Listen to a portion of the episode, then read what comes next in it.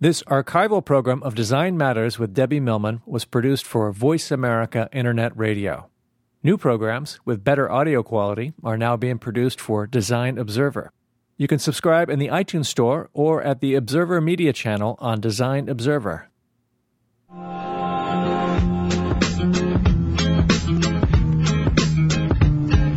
Welcome to Design Matters with Debbie Millman, the show that takes you inside the provocative and stimulating world of design and branding as it intersects with contemporary culture. Here's your host of Design Matters, Debbie Millman. On the sun-baked drive of a palace in West Hollywood, a young socialite weeps within the confines of a police cruiser, shielded from the questing cameras and machine gun voices of frenzied paparazzi. She does not weep because she has been cruelly stripped of all her worldly possessions by a fascist government. Nor does she weep because she has been permanently displaced due to her family's political affiliations. She does not weep because she is starving or dying of malnutrition, and she does not weep because her family was slaughtered in a barrage of military bullets. She does not weep because her village was disintegrated in the fiery flash of napalm and she does not weep because she has been photographed in 1972 running across Route 1 in South Vietnam, screaming, too hot, too hot, the skin of her back seared, a young girl running with pain and confusion alongside a handful of bawling children while their village succumbed to a wartime apocalypse. The young socialite wept because she had been remanded to the state of California to serve out a meager sentence of 23 days, a mere short timer in a furnished cell, with three hots and a cot, as they used to say. Once she is released in no time at all, she will regain all of the accoutrements of her wealth and fame, but the world's citizens, much like the fleeing nine-year-old child on that battered strip of Route 1, captured tempestuously by the expert lens of a photographer by the name of Nick Ut, who coincidentally captured the photo of a weeping Paris Hilton the same exact day 35 years ago, must carry on with their sorry burdens. The very idea of justice or injustice, which is far more prevalent, is one that has haunted me for some time. With all that is transpiring in this fragile world, from the separation of families due to the immigration sweeps in states as varied as Connecticut and Ohio, to the photo in the Times of two Palestinian boys in American hand-me-downs scraping their father's blood from the walls of their home in Gaza. I've long been shaken out of my sense of quiet panic and historical ineptitude. I've resolved to arm myself against the tyranny of misinformation and rampant stupidity, but every response I would put to query remained specious at best. I'm not an expert in economic policy, nor could I profess to being especially knowledgeable in political affairs. But I am not so blinkered that I do not ask pointed questions, particularly about the origins of our existence. Who determines where we will fall upon inception? Whose hand conducts the rolling of the dice, the turn of the roulette wheel? It is form unanswerable and unsayable who dictates our births and our pangs. For it is if this bit of smoke we refer to as the deity of modern religion were given bodily form, imagine all the lawsuits the multitudes would file in search of mitigating justice. There would be lines bisecting the earth from end to end, for this deity would stand before the tribunal of the people, tried for what some would consider to be egregious crimes against humanity. Just think about it for a moment. How different would your life be if you were born into a favela in Brazil as opposed to a middle class home in Cranford, New Jersey? I often find myself overly concerned with the universe's dilemma. Our very randomness is what confounds me. It is what this it is what it is this that inspires the creative spirit to seek out who we are as a race in vain, in pain, in order to discern why one is doomed to dust and poverty and why another is bereft of the agony of a toiling existence. It is the artist's task, visual and otherwise, to make sense of this disorder, to interpret the poetry of the random, and to try and bring justice into a world that sorely requires it. If a profound knowledge of history is enough to subtract the soul-killing fear of our daily lives, when we, when we are so easily mired in the crowd source of information, then this could be shared in a demotic language, one that could be easily understood or resonate with the people. If we heed the lessons of history, then we could truly become masters of our domain. The photo taken by Mr. Utz on June 8, 1972, is a monumental study of history in action.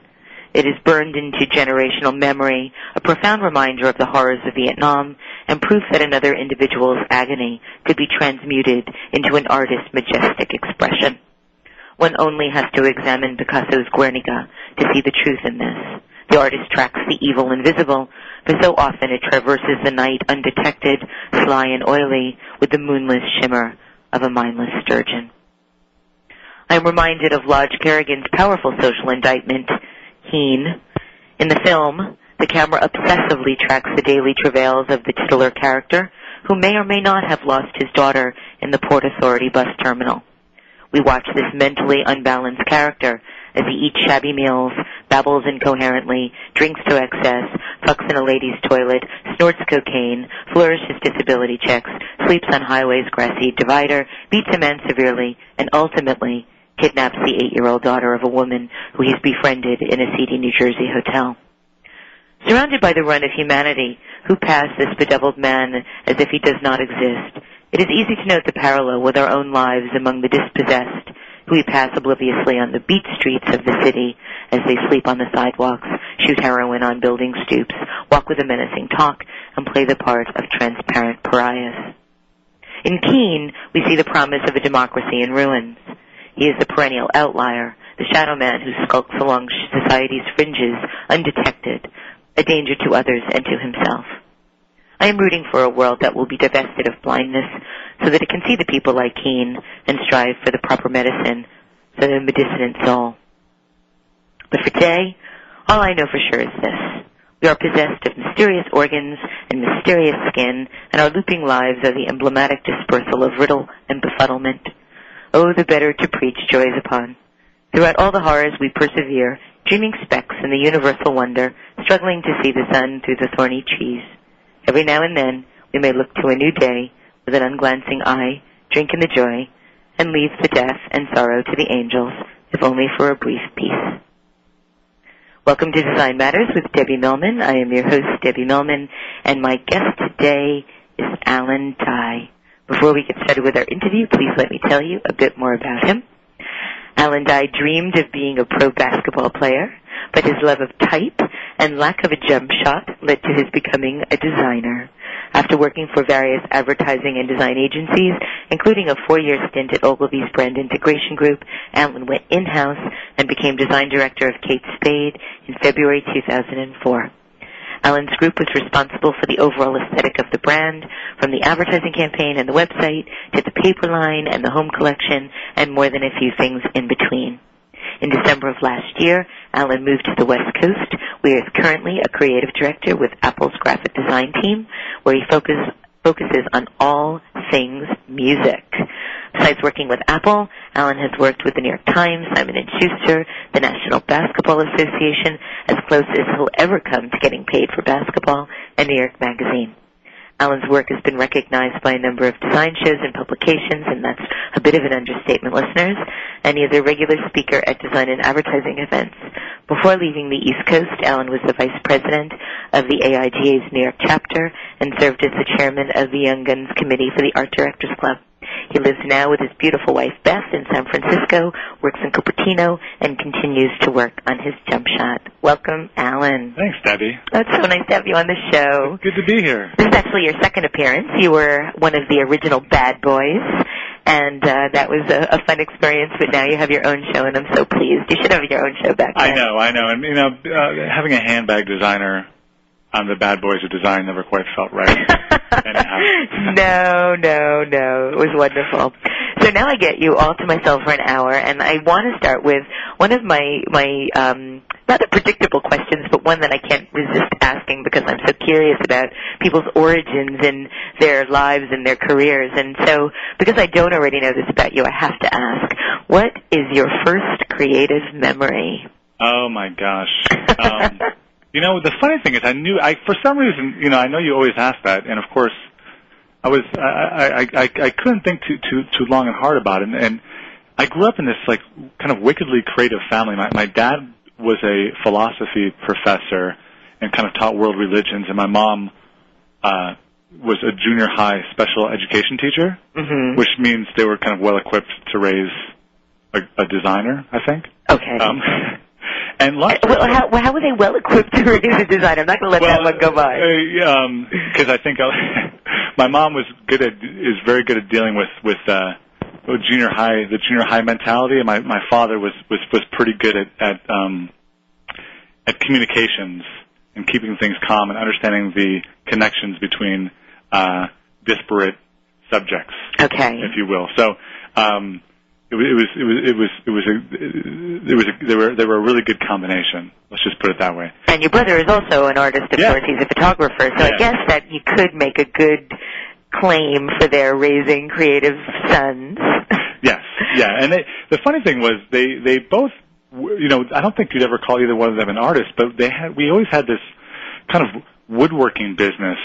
And my dad was a, was a carpenter as well. He he kind of paid his way through college as a photographer, and but his his father and kind of woodworking has always been in the family. So I have very early memories of, of working down in the wood shop along with my father and making things out of out of wood. He made a lot of folk toys and and cabinetry and and, and furniture and things like that. And really, I mean, I think it, it's it's kind of what taught me a lot about design because a lot of it had to do with process. And I have these distinct me- memories of him saying, you know, measure twice and cut once, and you Wow. know, it's it's a lot about process and and kind of thinking things through and knowing that there's there's there's a, a beginning and an end to all these projects. So really, when I think about it, it all goes back to kind of sitting in my in my uh, my parents' basement in Buffalo, working on working in the wood shop. You know, And do you remember the first thing you ever made? gosh, you know, the, I, I I remember we made these like dioramas. I love dioramas. Uh, they were for like this aquarium in Niagara Falls. And it was pretty cool because I think I won the best. It was like a dolphin diorama that we made out of wood, and I drew the background and everything. Um, and actually, I think you know, I think I got like second place. My brother won first.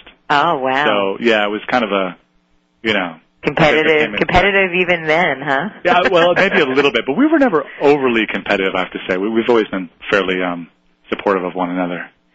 And uh, you know what I love the most about woodshop? The smell. I think that the Well, smell of woodshop is you just know- completely unique. And Yeah, yeah. I mean, we we I mean, for sure. We and the great thing was we had this wood burning fireplace, and it's amazing how the, the the memories have not so much to do with what we made, but with the sense and the the feel of it all. You know, mm-hmm. um, and there's just kind of wonderful moments of walking upstairs and getting yelled at because we had tracked sawdust all over the house and all that good stuff. Oh, absolutely. You know, getting your hand caught in the yeah. bandsaw. Oh, Oh, Alan, Alan, how awful.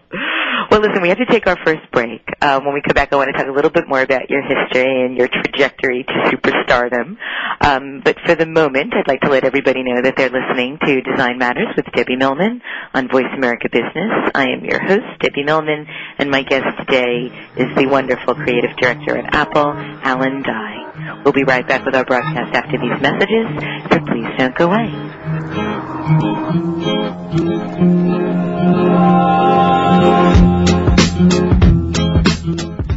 401s, stock, mortgage, retirement, wealth. We cover it all. Voice America Business. It has been said that to live is to choose, but to choose well, you must know who you are and what you stand for, where you want to go, and why you want to get there. On Reap What You Sow, with host, performance management specialist, and executive coach Alana Daly, achievement and success through expanding yourself and your life is available at the click of a mouse. Reap through redefining your goals. Educate your mind, your body, your conscious and unconscious.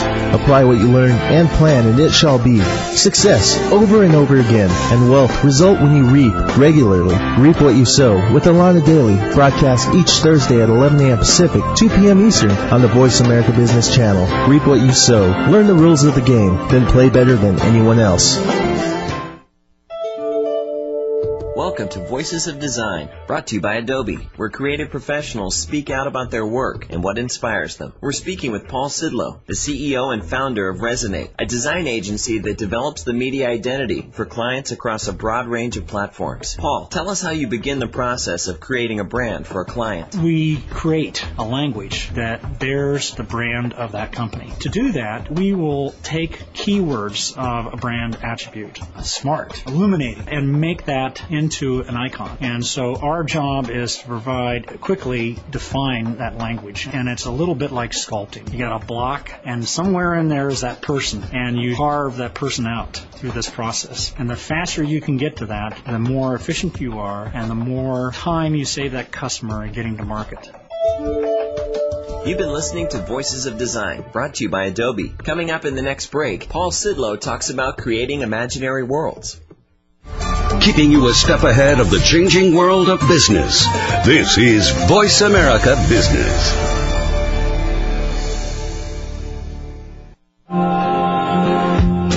We're back with Design Matters with Debbie Millman.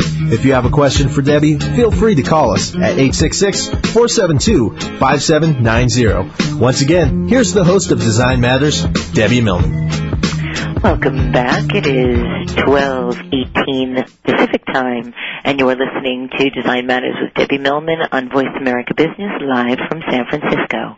I am your host, Debbie Millman, and my guest today is the creative director at Apple, Alan Dye. If you'd like to join our conversation, if you have a question for Alan, our phone lines are now open. You can call 1-866-472-5790. And Alan, we do indeed have a caller. We have Gregory from New York. Gregory, thanks for calling Design Matters. Hi, Debbie. Hi, Alan. Hi, Gregory. Um, now, of course, because you work for Kate Spade, you're going to think this question's kind of strange, but I, I, I guess it's a latter day thing, as far as I, I know, where clothing designers uh, somehow uh, went to housewares.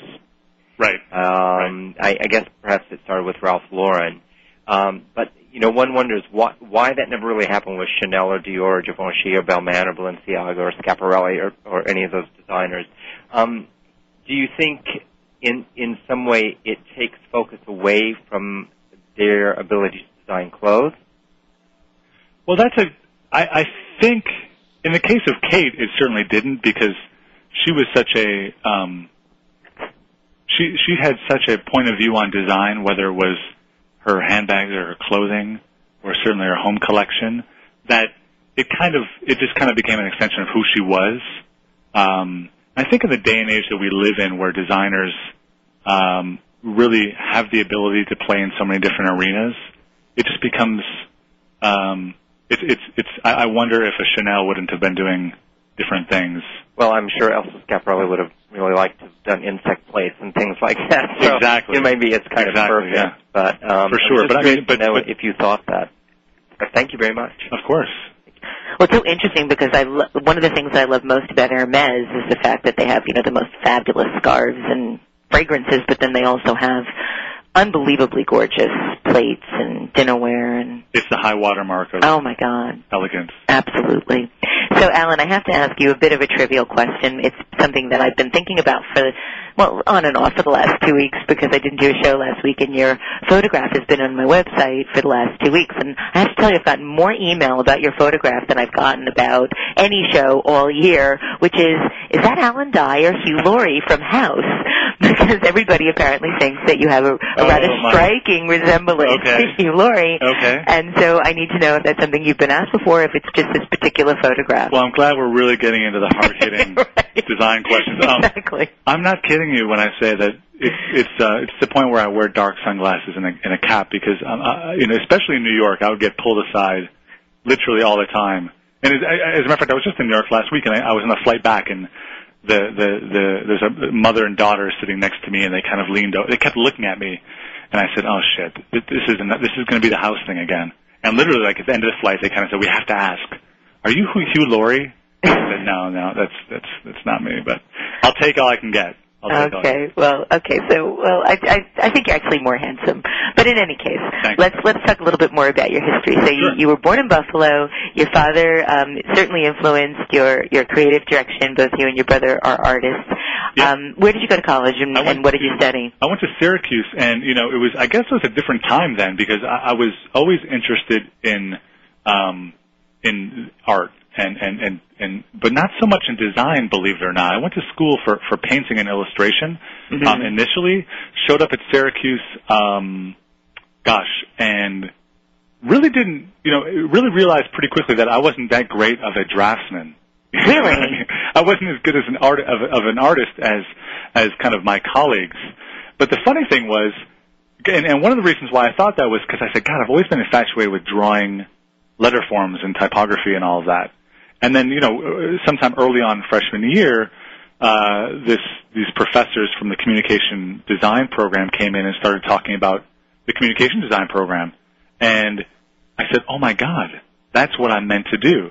Oh. But how embarrassing is this that I didn't even know that you could really make a career of it, uh, uh, make a career as a, as a, as a graphic designer. I don't know. It, I I guess, you know, at the time, like back when I went to high school, which goodness wasn't that long ago, you know, you, you kind of studied and, and I guess my focus was on like getting out and playing basketball and chasing girls and all the things you're supposed to do. I think as a high school student, it wasn't so much on, you know, where I was going to be in 25 years Uh huh. but I, I I'm, again, I'm embarrassed to even say it, but I truthfully, um, you know, didn't even know that there was this kind of world of graphic design out there. But but once I once um, you know they kind of described the program, I knew it was for me, and I, I really, to be honest with you, I lucked out with Syracuse because it was a program um, and still is, but at the time it was run by this guy named Ken Hine, who ended up being a real mentor to me. And Ken was kind of an old New York uh, designer from he had been kind of um, in the New York scene in the 60s and 70s, and really taught us to to, to understand typography. We were only use, allowed to use you know three or four typefaces, and we cut Rubylith and did, did all the things. Uh, that, Rubylith. yeah, it was really about you know the craft of design. You know, And how else did he mentor you? um, how I'm sorry. How else did uh, Ken mentor you? Oh, you know, we just spent a lot of times. Uh, he had office hours on Friday afternoons, and he spent a lot of time just talking to me about like his thoughts on design, um, and the things that he had learned in the in the field. And really, you know, what I think what he taught me was that design really is an exercise, and that you really have to work at it. And you know, I, I have the the one kind of wonderful memory I have is you know I was a bit of a yeah, I have to, I have to say I worked pretty hard, but you know, I was I was a little bit of an overachiever. Mm, and you? know, yeah, you know, Creative I'm director at Apple at you know thirty something. just a hair. Um, Mm. So you know, I remember going to class one day and, and we had a crit, and I think I was doing an identity for like I don't know. I, I honestly don't know. It was probably like a salsa or something horrible like that. And you know, I, I remember going into the, the the critique and and and covering the wall with my sketches, and of course, you know, I was really into Alvin dots and drafting and that sort of stuff. So I had all these things stuck up there. And I remember I remember being so proud of the work, and then Ken saying, "You know, Alan." I'm really glad that you got all this bullshit out of your system. Now you can do some good work. you know? and it's something that I've taken Yeah. with me. Like I've taken that with me for for quite a while because it, I I I that's still how pretty much every project I've ever worked on worked on goes down. Yeah. You know, you you, you throw some things down and you think, God, this is this is really coming together. And then, like you know, six hours later, you take a look at it and you're like, man, it was a good thing I got that bullshit out of my system. Yeah, yeah, P- yet degenerate, as Woody Allen would say. yeah. So, was your first job out of the gate out of Syracuse at Landor? It was, yeah. So, how did you get a job at Landor right away? What did you do Um, to get something so big? Uh, gosh, you know, I was I was lucky enough. Syracuse had a really great program that only graduated really a handful of people. They're pretty rigorous about who they allow, allow out. And Syracuse at the time uh, had three graduates that were working at Landor, so it very quickly became almost like a graduate school um, for Syracuse. So they were lucky. I was lucky enough, and I think my book was was you know was was in pretty good shape at the time, and um, horrible to look at now, but um, they they they were good enough to kind of bring me in and and, and offer me the job. And I had had a bunch of other job offers, uh, another one up in Connecticut, and I, I remember just sort of uh, really debating where I Really? would end up. Yeah, it was it was. I mean, thank I mean, nothing against the folks up in Connecticut, but, but thank goodness I dove into New York. And what was the experience like right away working on the biggest brands in the world? Uh, it was. I mean, it was just such a such a wonderful experience for me because it was at a time when there was just tons and tons of work out there, and Landor was very, you know, um, I guess there were very, you know, there was tons of work coming into the studio, and if you wanted to to to to, to be the guy who was there late and making a lot of work, you could you could be that guy, and, and they were happy to give you as much as you could take on. So I very quickly kind of rose. I don't know if I I don't I wouldn't say I rose to the ranks, but you know I was just eager to make a lot of work at the time, and uh, they were eager to to kind of take on a lot of work. So it, it was a, it was a good arrangement. And the nice thing about being there at that time was there was just some really good other folks there to draft off of and they were very open to me making a lot of bad work as well and Mm-hmm. making a lot of mistakes and putting me in front of clients and What was the biggest mistake you made? um well you know I, I gosh i'm trying to think of a big mistake Or a mistake, knowing you, a mistake. well i learned i think it was more about i think what what what that experience taught me was at the time we were taking in a lot of work to clients and I learned that if you show it to, if, if you show a client something you don't believe in, they're going to pick that piece. Mm-hmm. You know, so you you have to be. Isn't pretty, it, isn't it funny how that always works that way? I mean, that was the biggest lesson, and and it's a very you know that's a very slippery slope. So Um, now, how do you know when something is is good or some and and why would why would you necessarily bring in something that you didn't feel strongly about? uh, you know what I think it is that, uh, that in those days I was much more into the kind of graphic design of it all, Mm-hmm. and I was much more smitten with style. Ah, Um, although I still am very much, you know, I think that plays a big role in it. Um, but I was much more into like we need to get this. I, you know, they weren't necessarily ideas; they were more of executions. hmm Um, so now I think, you know, hopefully I'm judging things based not only on their kind of flawless execution, but also on um, how well they kind of answer the, the strategic brief. hmm Yeah. Now, uh, what was? Tell, tell me about some of the brands that you worked on at Landor, if you can, or one brand Oh. that you really enjoyed working the, on. The, the best one by far was we redid all the brand identity and packaging and everything for Molson. Uh huh. the, the beer company, and, Yes. and it was really important to me because I grew up in Buffalo. You know, literally, you know, ride your bike over to Canada. So, you know, for so long, you know, folks who, you know, my my parents and friends and family had no idea what I kind of did for a living. hmm You know, and I said, oh, I work at this brand identity firm, and you know, it's like Yeah, that's a tough one. lights out. People don't get it. Yeah, I, I, yeah. I've suffered with that for years. Yeah. So then, you know, I said, oh, you know what? I designed I designed a new label for Molson beer, and suddenly it was like, you know, the skies opened up. Bingo. Yeah. Yeah. So even now, when I go back to Buffalo, they're like, "Oh, Alan designs beer bottles." That's wonderful. Yeah, And yeah. so were you the primary, the lead designer on that account? Yeah, I was. And so is your work still in the market? You know what is funny? I just saw some pack. I just saw uh, uh, some some some some Molson uh, six packs here in San Francisco. Believe it or not, and there was a new there was a new package, the new label. Oh, all these years It was later. kind of sad. It was kind of you know. Now, now, how do you feel about market research? Did you do a lot of market research? Was your work influenced by a lot of market research at Landor? Uh, it certainly was. It certainly was. do you have a particular feeling about it? I know people, some people have very staunch feelings about it being, you know, sort of the the devil's work. But I, I just wonder what you think. I think in some cases it is the devil's work. In in in, in the case of it depends on how it's done. Mhm, You know, yeah, I think you can get some really great feedback from folks on a one-on-one base, basis where you're where you're having an open conversation. But in the case of a beer company, you know, we would drag you know 15 different comps into a room, and I'm not I don't hope I'm not giving away the secret sauce here to to what was going on at the time, and I'm sure it's much different now, but.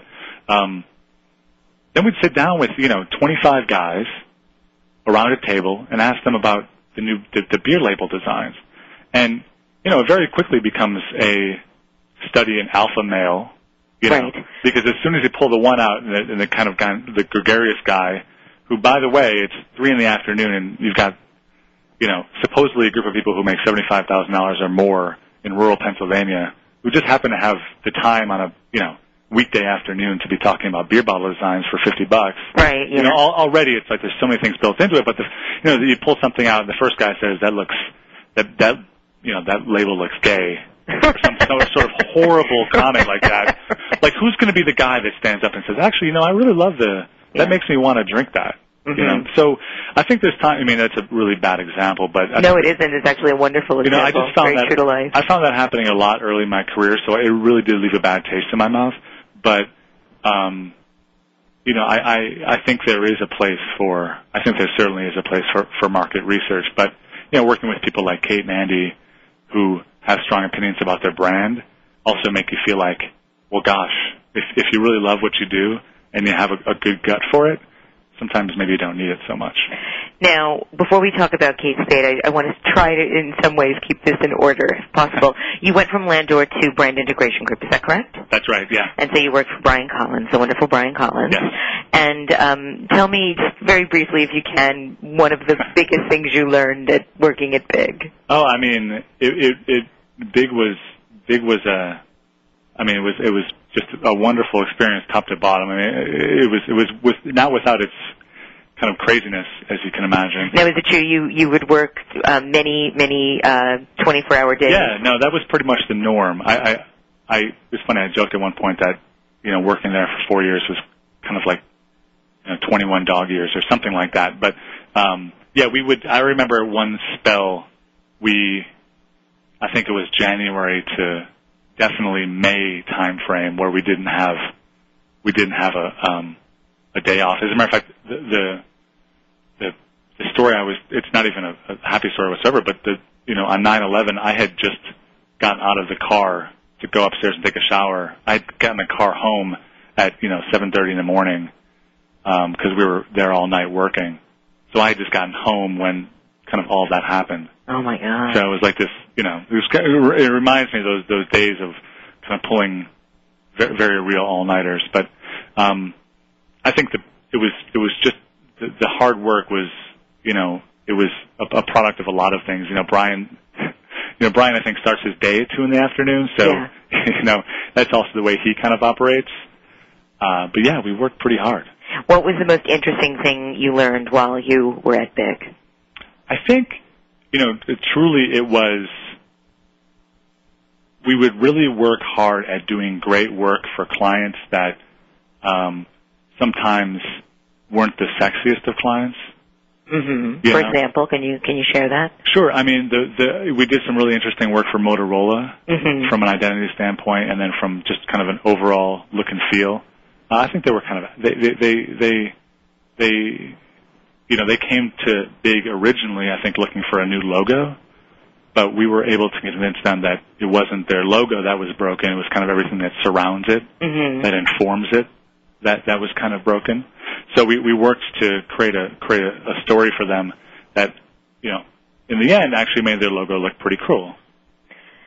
And then you went off to Kate. Yes. So how did you get the job at Kate Spade? Tell us how that came to be. Well, you know, as these things go, it's it's New York. It's a small world. Um, I worked very closely with Michael Ian Kay Mhm. at Big, At Big, for, yes. for quite a while, and, and he was, you know, um, not only a good friend but also someone that that taught me a lot. Uh, uh, Michael had a good relationship with Kate and Andy. He had actually designed the Kate Spade logo. Uh, uh, I think it was around 2000, 2001, and Kate and Andy called and said, "We, we, you know, we need to bring somebody in. Um, we're looking for a design director, and it, could you recommend anybody?" And uh, Michael was good enough to recommend me, and uh, Kate and Andy were lucky, or were, they weren't lucky enough, but they were good enough to take a chance on a chance on a guy who hadn't really worked in the fashion business, but I think they kind of liked that. Um, so, you know, after like eight or nine months of interviewing, Wow, eight or nine months.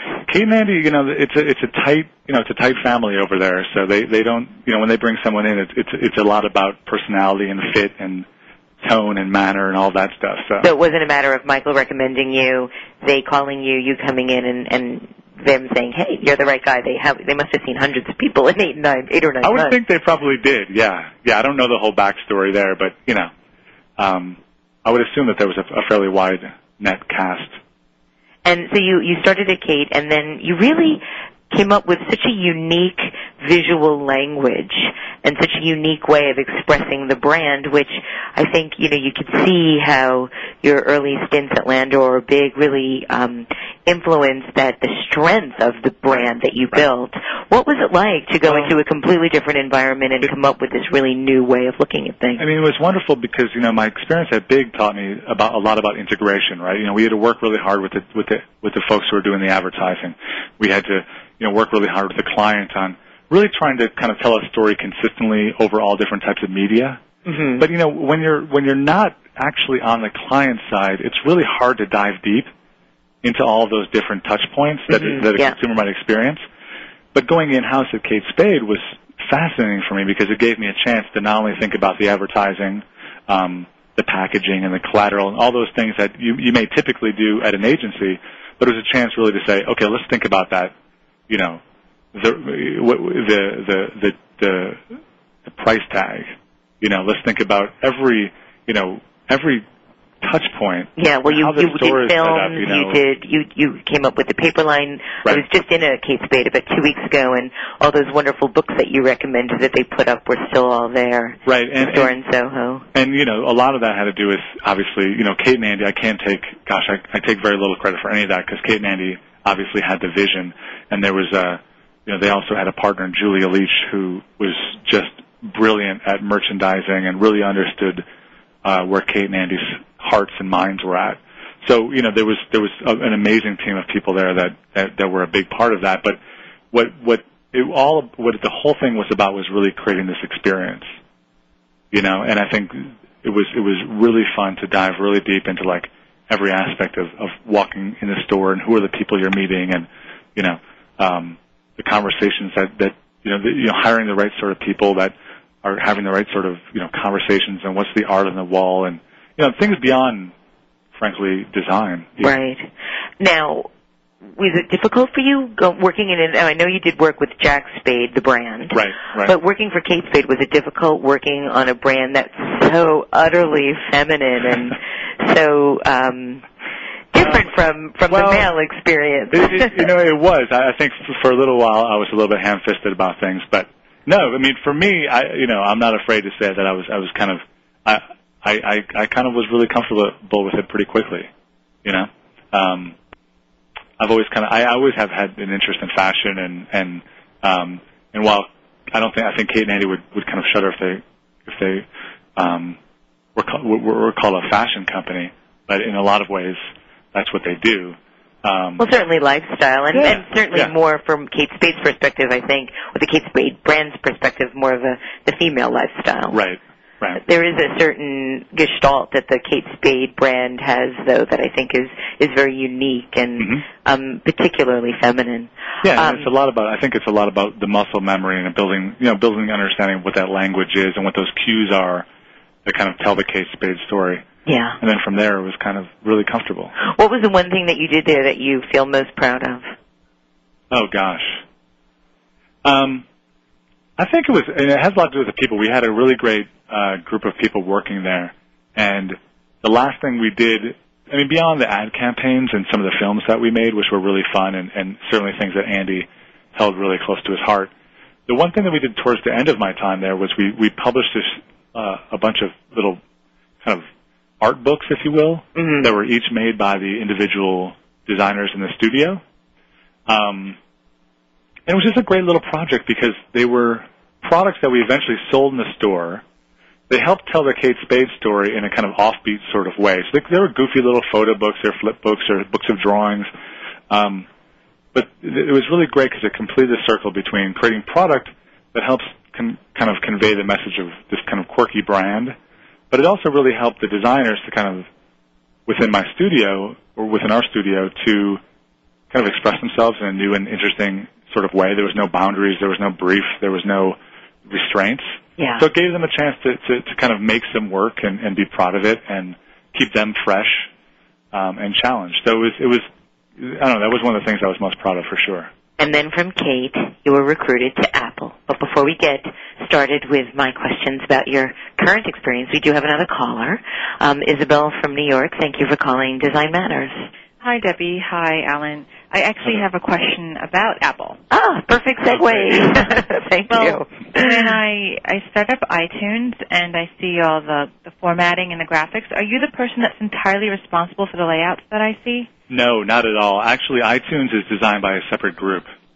Okay. Yeah. And and I also want to know, do you find this, this sector, I'm going to call Apple technology versus the retail sector, um, do you find it a lot more different creatively to work with them, or do you feel as if like everyone appreciates beauty plus ease of use and navigation, and so on? Well, I do think everybody, I can definitely agree that I think everyone does appreciate beauty and ease of use. Um, but a lot of what we do, I am very heavily involved in the retail experience here as well.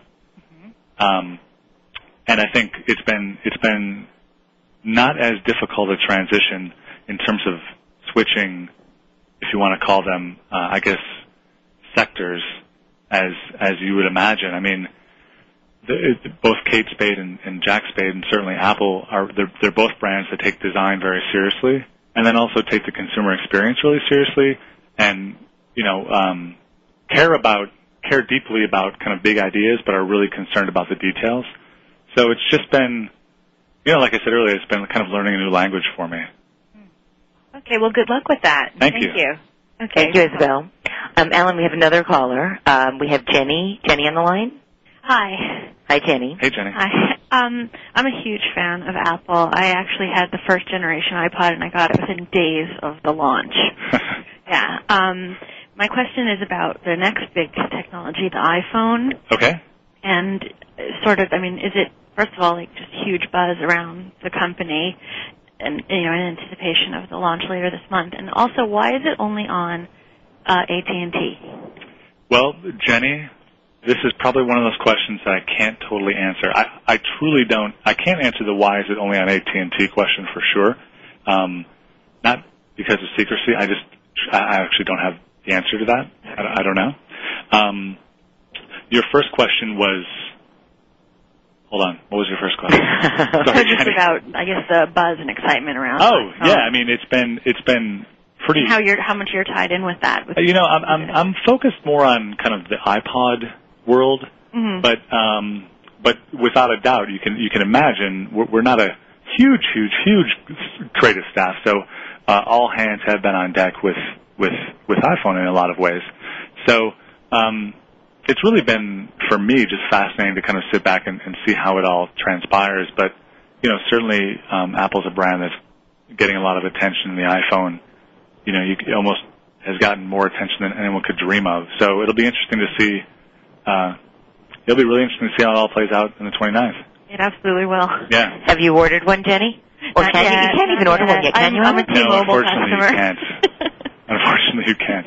So on the 29th, they will be launching, and then everybody can go to the i iPhone uh, website and get their phone that way. Is that Yeah, um, I think you'll be able what to stores? Apple stores and then AT and T uh, stores as well. Oh, okay. It's because I've always gotten my iPods through the website. So Oh yeah, I'm sorry, I'm sorry, and obviously the uh, Apple.com. Yeah. Okay. Apple Good. Store online. Yeah. So let me ask you a little bit. We have one a minute or so before our next break. So um, you moved to Apple six months ago. Right. Um, first of all, what was it like to move from New York to San Francisco? Um, that was a huge change of pace for sure. Um, it's funny. I was talking earlier about how I was back in New York last week, and I was walking down the street, and the only way I can describe this is by telling you a little story. But oh, good, good, Um, good, good. Well, I was um, walking down the street. Ruben, my my my exec producer over at Voice America, give give us this minute to talk about this story, and then Oh, we'll I'll tell break. it really, really quickly. Okay. Basically, I was walking down the street and I got completely passed by like a 75 year old woman carrying like 10 bags of groceries. So that's kind of in a nutshell how I explain what's happened. I mean, it's really, in a lot of ways, it kind of forces you to slow down just a little bit. So Wow. been good. It's been good.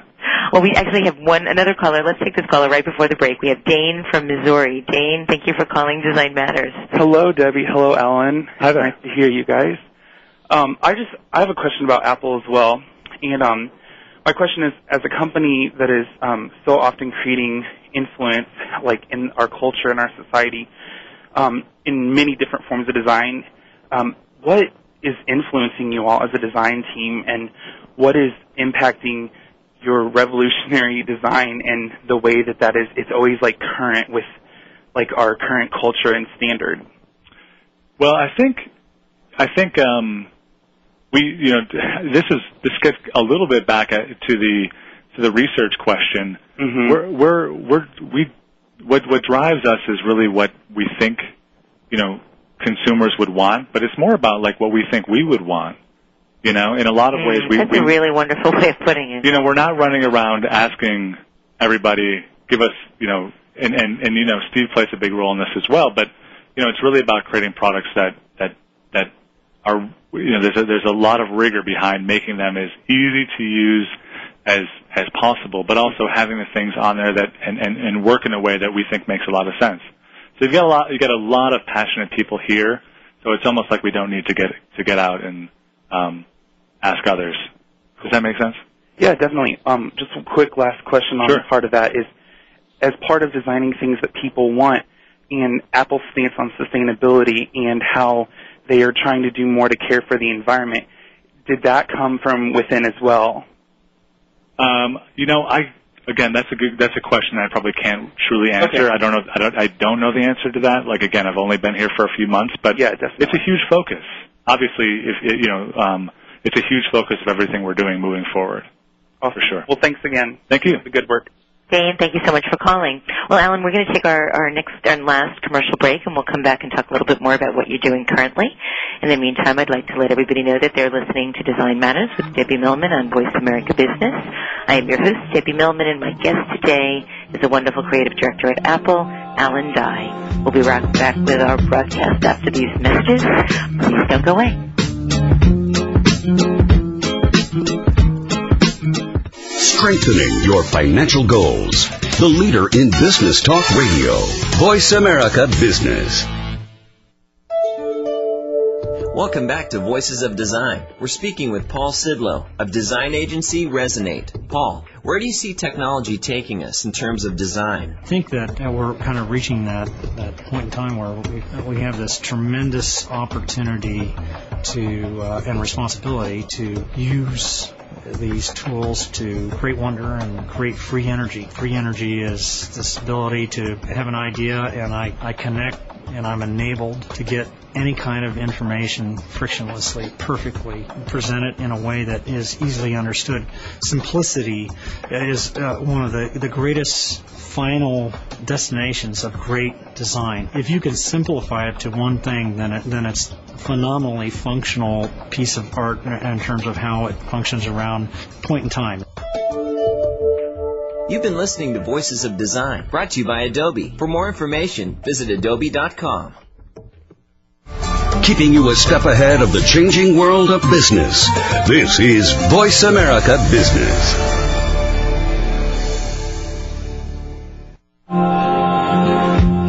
We're back with Design Matters with Debbie Millman.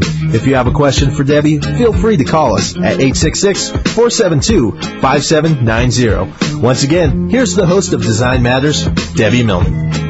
Live from San Francisco, you are listening to Design Matters with Debbie Millman on Voice America Business. I am your host, Debbie Millman, and my guest today is the creative director at Apple, Alan Dye. If you'd like to join our conversation, if you have a question for Alan, this is your last opportunity. Our phone lines are open. You can call 1-866-472-5790. So Alan, we were talking a little bit about your current job, which is creative director at Apple, where you are responsible for all things music. So can you tell us a little bit about your role and, and what exactly uh, is your big charge now that you're? Well, within our with our in our design group, we have a we we you know we we obviously have a few different areas that we think about, whether it's Mac or the new phone or, or music, and and my team really focuses on music. So it's everything to do with you know new products, how we talk about the products, how we message the products, but also um, you know a lot to do with you know we're, we're oftentimes challenged with um, not necessarily um, we're, we're challenged with how we can communicate some of the some of the, the issues that we have surrounding music. So in other words, uh, oftentimes my group is asked not only to really think about how we you know how we tell the story of a new product, but also if we've, we've, we've had a product that's that's already launched, you know how do we sustain that message and make that relevant make that relevant to consumers kind of all over the world. Hmm And I have a, an email question that I got about your, your current job, and I got Okay. this email question from the designer and illustrator Felix Sockwell, Oh. and he wanted me to ask you uh, if your move to San Francisco has given you more time for personal expression in your work. Um, gosh, well, there's there's I think there's two parts of that question. The first part is if I have any time to do personal work, I love how you're deconstructing a question. This is great. which which you know would certainly I would certainly say I absolutely have no time whatsoever for personal work, and then I would follow that up by saying, but of course I, I still end up taking on all these projects that I have no time for, Mhm. which which you know always just scores me plenty of points with with Beth. Mm. Um, but you know, in terms of personal expression in my work, you know, I would say no, I'm, I'm I didn't come here to make the the work look any more Alan. Mm-hmm. That's for sure. But it's really you know allowed me to come in and kind of have a point of view on um, everything from lifestyle photography to um, some of the films we're making, or or the you know um, you know I, th- I think I have had an influence. But if it's if it's be if it's a personal influence, I, I kind of no, I, I haven't had too much of a of a I haven't put a personal Alan stamp on anything. Right. That's kind of a good thing. Now, are you still doing freelance work back? Um, no, of course not. no, no. no, I really shouldn't be, but I, I, I still, you know, uh, I, I still kind of can't help but take on a little book jacket here or there, or do an illustration for Brian over at the Times um, whenever he asks, because you know I think it's important. Yeah, know, I think it's really important. I'm, I'm I'm one of those designers who kind of constantly has to be making things, Mm-hmm. and you know, it, it goes without saying that that you know I do spend a lot of time in meetings, so I still have this urge to be to be crafting and to be making. So it's it's a it's a really great outlet, and I'm I'm lucky to have all those great friends in New York who who are uh, who are willing to to to throw me a little bit of work here and there. Now, so how do you how do you approach design at Apple? Um, it's it's pretty rigorous. You know, the, the the approach is always about you know what's the clearest way that we can. Uh, it's it's about making things clear and easy. Um, it's about telling the story in a way that helps the consumer really, um, or helps our, our consumers get the most out of their products. Mm-hmm. And then it's about telling the story in a way that's kind of delightful and surprising. You know. And do you work with a very big team? Um, yeah, there's a there's a pretty big design team here on on staff. You know, we keep it pretty close to the close to the chest. Now, so tell us how you how you got approached about this job. So you were happily ensconced at Kate Spade doing fabulous work. Yes, yes. Um, big part of the New York design community, vice president of the New York chapter of the AIGA, and then one day your phone rings and it's somebody from Apple that says, "Hey, want to come over and interview?" I mean, it was uh, yeah, it, it wasn't so. It was wasn't. That's actually pretty much how how it went down. Yeah. And Um, I would get this really nice call and was like, "Hey, let's just have a drink. It's just a drink, right? okay, I mean, how much? What's a drink? Right, okay, it's a drink. Two people having a drink. Absolutely. And then, of course, it turns into, you know, I'm in San Francisco and and and having a much bigger. We're having dessert, if you will. right. You know.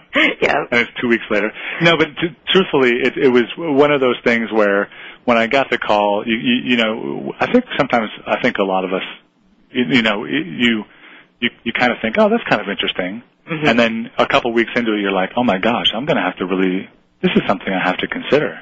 You know. Of course, absolutely. And it's a- you I'm know, surprised you even considered it and just to say yes on the phone. They were too. Um, no, but it was something where you know I, I was very happy in New York. You know, Yes. um, but but the opportunity to come out here, not only to to be a part of what is so interesting that's happening at Apple right now, and, and, and to be a part of this brand and to really see it from the inside out, but also you know a chance to move out to the West Coast was was kind of a big deal to us. Now, did you ever feel during the interview process that you, once you realized that you did want the job, that you might not get it, or were you worried that you might not be chosen? Oh, were they looking sure. at other people? For Was sure. there a moment during the interviewing process where you knew you'd nailed it? Um, I don't know. I don't know. I wasn't thinking in those terms, to be honest with you. I, I, I think I, I think I suspected that they, they might be crazy enough to con- consider it. Right. You know, so for, for sure, yeah. I mean, there was a moment where I said, "Oh gosh, they're they're kind of getting serious, and maybe I'm going to have to make a decision fairly soon." Mhm. But the decision was kind of made for me in a lot of ways. I knew that that it was a chance that I kind of had to take and a move I had to make, and um, you know, it's been wonderful from a creative standpoint, but more importantly, it's been great from a just a life lesson standpoint. You know, Yeah, It's good- absolutely. It's good to kind of traveling is uh, one thing I've discovered. M- moving has been has been great because it kind of just slows time down. Right. You know, the craziness of it all. So my last question for for the interview today, Alan, is what gets you what what is the the biggest thing or the biggest things that get you excited about the work that you're currently doing now? I think what gets me most excited about it is not not necessarily the um, the design of it all. You know, that's very important, and I think we know how to do that very well. But it's when we can use design in a way that actually practically helps uh, make the product better, make the experience better, um, and make the, make the company better for it, hmm for sure. And um, in terms of the actual, I'm sorry, I said one last question. Of course, that leads to like four more. No, is is there one particular thing that you um, that gets you most excited about design in general? Gosh, I think I think it's the fact that we as designers are being looked at more for our opinions, not only on typography and photography and, and the craft of it all, but also for an opinion on the consumer's experience and, and business and solving problems that used to I, I don't think we would we'd oftentimes be turned to to solve. Right. You know. Well, thank you for making our world so wonderful with your design work, Alan. It's been a real pleasure to talk to you today. I really want to thank you for the opportunity to speak so in depth about your life and your work. Of course. Thank you. And uh, I'd like to also thank uh, our very special sponsor, Adobe, my executive producer, Brian Travis, and Lisa Grant and Jen Simon at Sterling. I'd also like to thank Edwin Rivera for his help in writing today's monologue. Um, I also want to speak very, very quickly about a very dear friend that passed this week, my dear friend Sid. Just sending my love to Paul and Emily. And joining me next week on Design Matters live from the AIGA Leadership Retreat in Miami is Bad Boys for our most requested show, which is always something that confounds me. My guests will be Michael Jager, Mike Essl, Alberto Rigau, Ray Fenwick, and Mark Alt, an international cast. I'd like to thank everybody for listening, and please remember, we can talk about making a difference, we can make a difference, or we can do both. I am Debbie Millman, and I look forward to talking with you next week.